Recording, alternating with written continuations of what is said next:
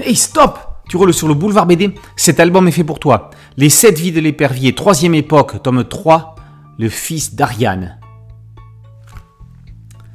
Paris, décembre 1642.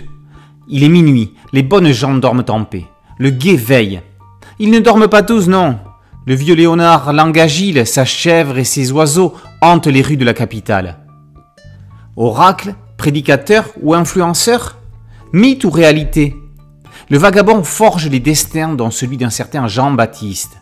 Pendant ce temps, Richelieu se meurt, tandis que dans un salon mondain de la rue des Tournelles, Ariane de Troyes rencontre Madame la Marquise Coffier-Rusé, maréchal des Fiat, avec qui elle souhaite mettre au clair une histoire de substitution de bébé. Ariane est persuadée que le fils qu'elle a eu avec le roi de France n'est pas mort. Aidée de Beau-Ténébreux, son mari, et de Gabriel de Troyes, le chevalier Condor, son père, elle est bien décidée à le retrouver. On savait Patrick Cotias et André Juillard en désaccord quant aux orientations de la série, notamment concernant le côté onirique. Les mains libres avec un nouveau dessinateur, Milan Jovanovic, Cotias reprend la main sans pour autant abuser. Il reste dans l'ADN des sept vies. Léonard Patrick, Patrick Léonard, le créateur et son personnage, ne serait-il pas une seule et même personne?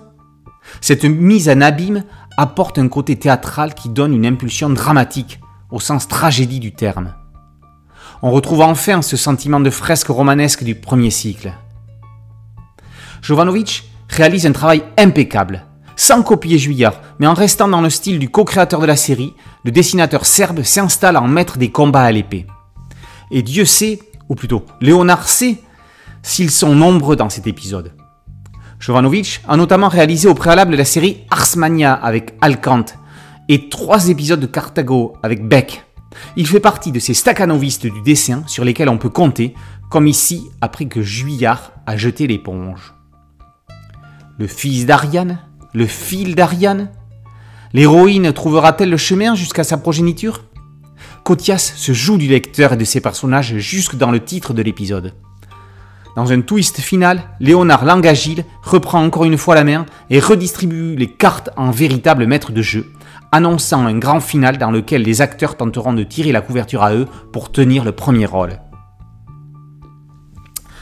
Les 7 vies de l'épervier, troisième époque, tome 3, Le fils d'Ariane, par Kotias et Jovanovic, est paru aux éditions d'Argo. Boulevard BD, c'est un podcast audio, une chaîne YouTube. Merci de liker, de partager et de vous abonner. A très bientôt sur Boulevard BD. Ciao